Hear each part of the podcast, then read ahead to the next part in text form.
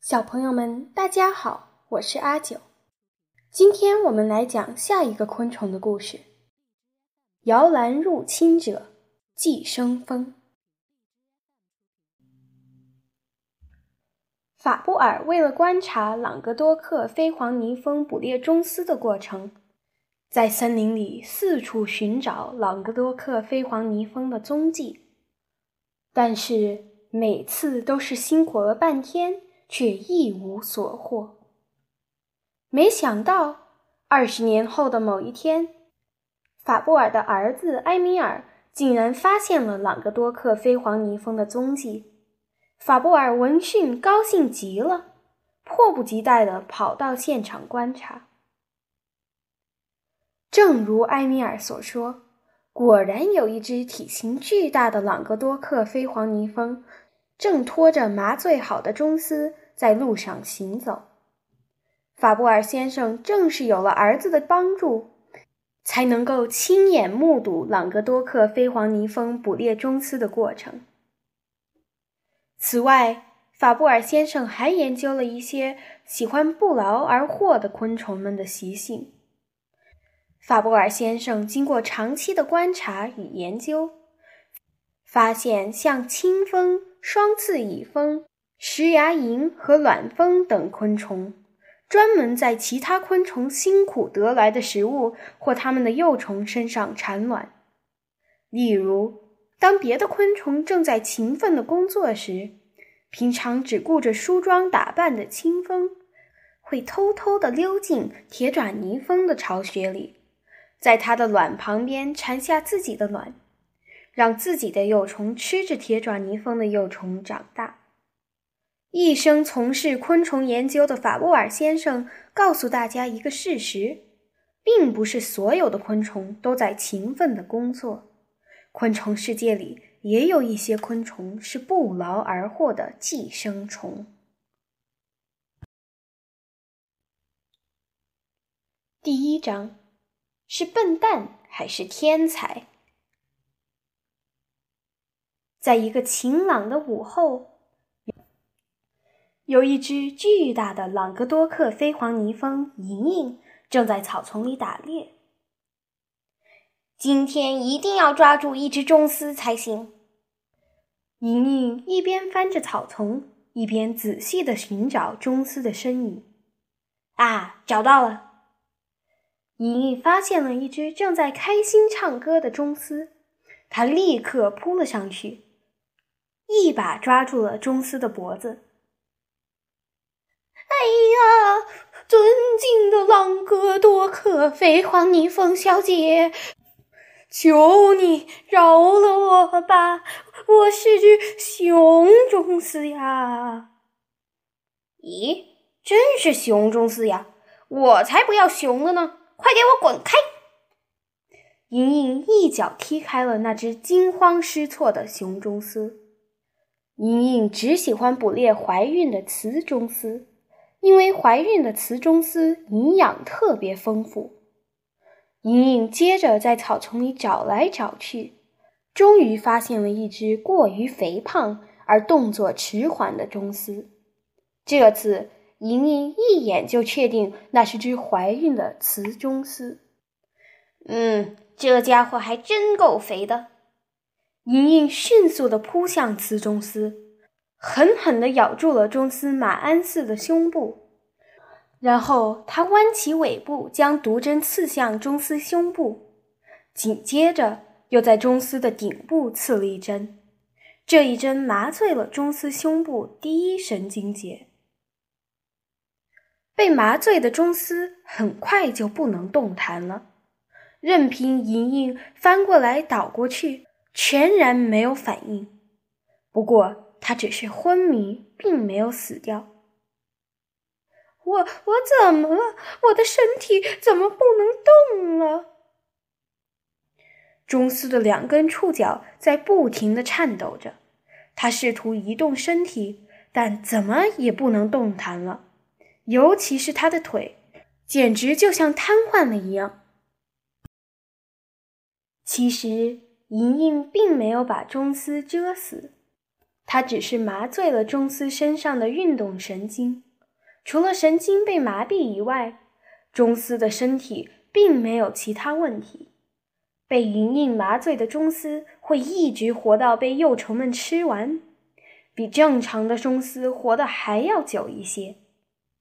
可是，照常理推断，健康的昆虫应该活得更长，但事实却正好相反。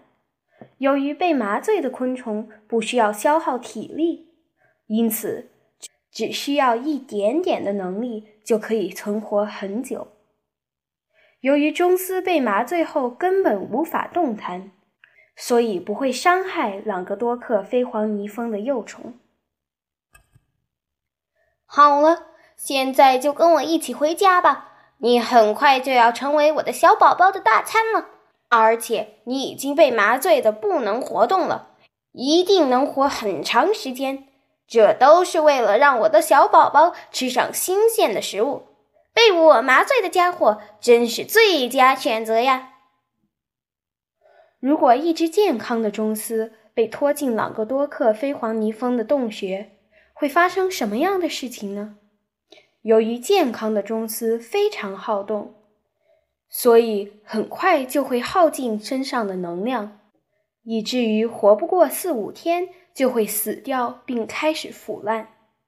朗格多克飞黄泥蜂虽然没有学过生物学，但是它却具有与生俱来的判断力，简直就是天才生物学家。只见莹莹咬住中斯的触角，向后倒退着拉着中斯走。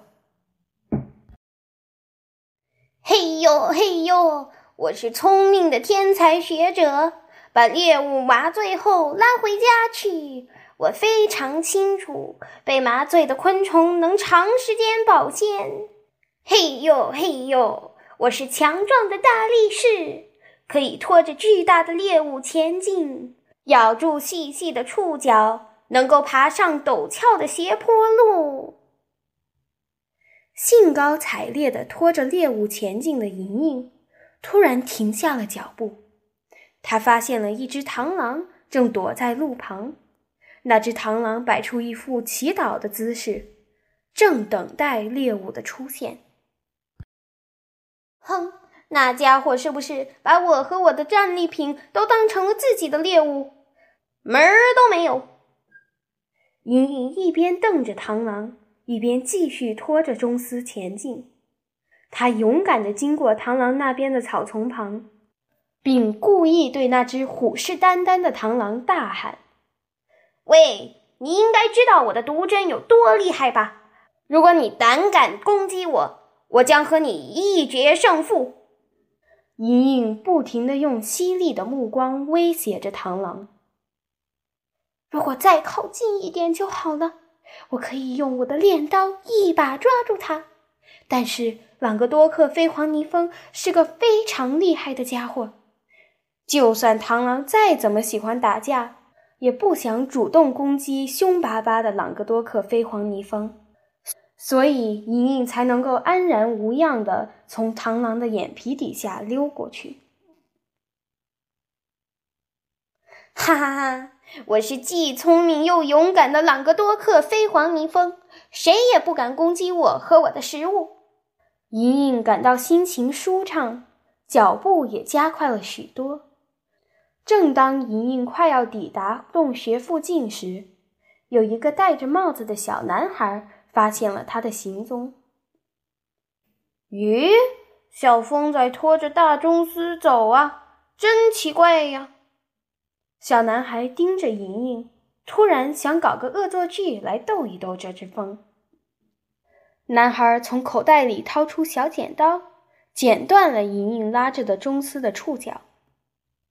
咦，这是怎么回事？猎物怎么突然变轻了？空如其来的遭遇使莹莹不知所措。哎呀，中丝的触角断了，算了，看来只能拉着鳄须走了。莹莹咬住了触角旁的鳄须，继续往前拉着中斯前进。真是好玩！再让这家伙尝尝我的厉害！那少年将中丝的恶须也给剪断了。今天真是奇怪呀！莹莹一边自言自语，一边寻找另一个可以咬住中丝的部位。可是莹莹找了半天也没有找到合适的地方，于是只好试图咬住钟丝的头部。但是钟丝的头部又圆又滑，而且比莹莹的嘴巴大了许多，根本没有办法一口咬住。嗨！怎么这么滑呀？真是伤脑筋啊！莹莹气得用后腿不停地搓着翅膀，然后再用前腿抚摸着自己的头部。他看起来失望而又无奈。小男孩看见这幅情景，感到有些过意不去，便拿起中斯的腿递给莹莹：“这里有六条细长的腿可以咬啊！”你不要一直想着咬中斯的头部，这些腿不是更好咬吗？少年给莹莹看了看中斯的腿，但是莹莹根本不理睬那个男孩。即使是千辛万苦得到的食物，如果没有了触角和恶须，就没有办法拖回家了。虽然莹莹心里非常舍不得，但是仍然决定放弃眼前这只中斯。你这个愚蠢的家伙，怎么可以这么轻易就放弃辛苦得来的食物呢？只要咬住它的腿就可以了，你怎么就想不到呢？除了触角和恶须以外，为什么不试一试其他部位呢？你真是个笨蛋！小男孩朝着离开中司飞上天空的莹莹大喊着。幸好，莹莹很快又抓到了另一只雌中司。它在雌中丝的胸部和脖子上各遮了一针之后，便将昏迷不醒的中丝拖到了一块沙地上。朗格多克飞黄泥蜂通常会在沙地或老房子破损的墙缝里挖洞，而且通常是先抓到猎物以后才去挖洞穴。先把房间打扫干净吧。莹莹把中丝放在洞穴口。径直走进洞穴里，检查洞内的情况。差不多了，房间很干净，墙壁也很坚固。莹莹将中丝拖进了洞穴，然后在中丝的腹部上产下了卵。我的宝贝，你一定要健康成长啊！妈妈给你准备了最新鲜的中丝，为了你不受外界的干扰，妈妈还会将洞口封锁好。从洞穴里爬出来的莹莹开始进行封锁洞口的工程。他先用后脚用力地扫平了洞口前的灰尘和土，使得周围扬起了厚厚的沙尘。一定要做一个坚固的盖子。莹莹用大颚挑选了几块石子，盖在了洞口，这样谁都不会找到和破坏幼虫的房子了。莹莹建成了一个既隐蔽又坚固的密室。不过，如果在莹莹忙着封住洞口时，偷偷把洞穴里的蛛丝挖出来的话，会发生什么情况呢？当莹莹发现蛛丝和卵都不见踪影时，又会有什么反应呢？即使是这样，莹莹还会继续认真地封住洞口。朗格多克飞黄泥蜂并不在乎自己捕来的猎物是否丢失，他们只会努力地完成自己应该做的事情，会按捕猎、产卵以及封住洞口的顺序，按部就班地工作下去。他们并不是为了食物和卵才封住洞穴的入口，他们只知道自己必须按照这样的顺序工作。其实。没有了食物和卵的洞穴，已经不需要再去封住其入口。有时比人类还要聪明的昆虫，在某些方面又让人觉得它们非常愚蠢。现在终于完成了，真是不寻常的一天呢！封好洞口的莹莹一边飞上天空，一边在心里称赞着自己：“我真是一个天才昆虫啊！”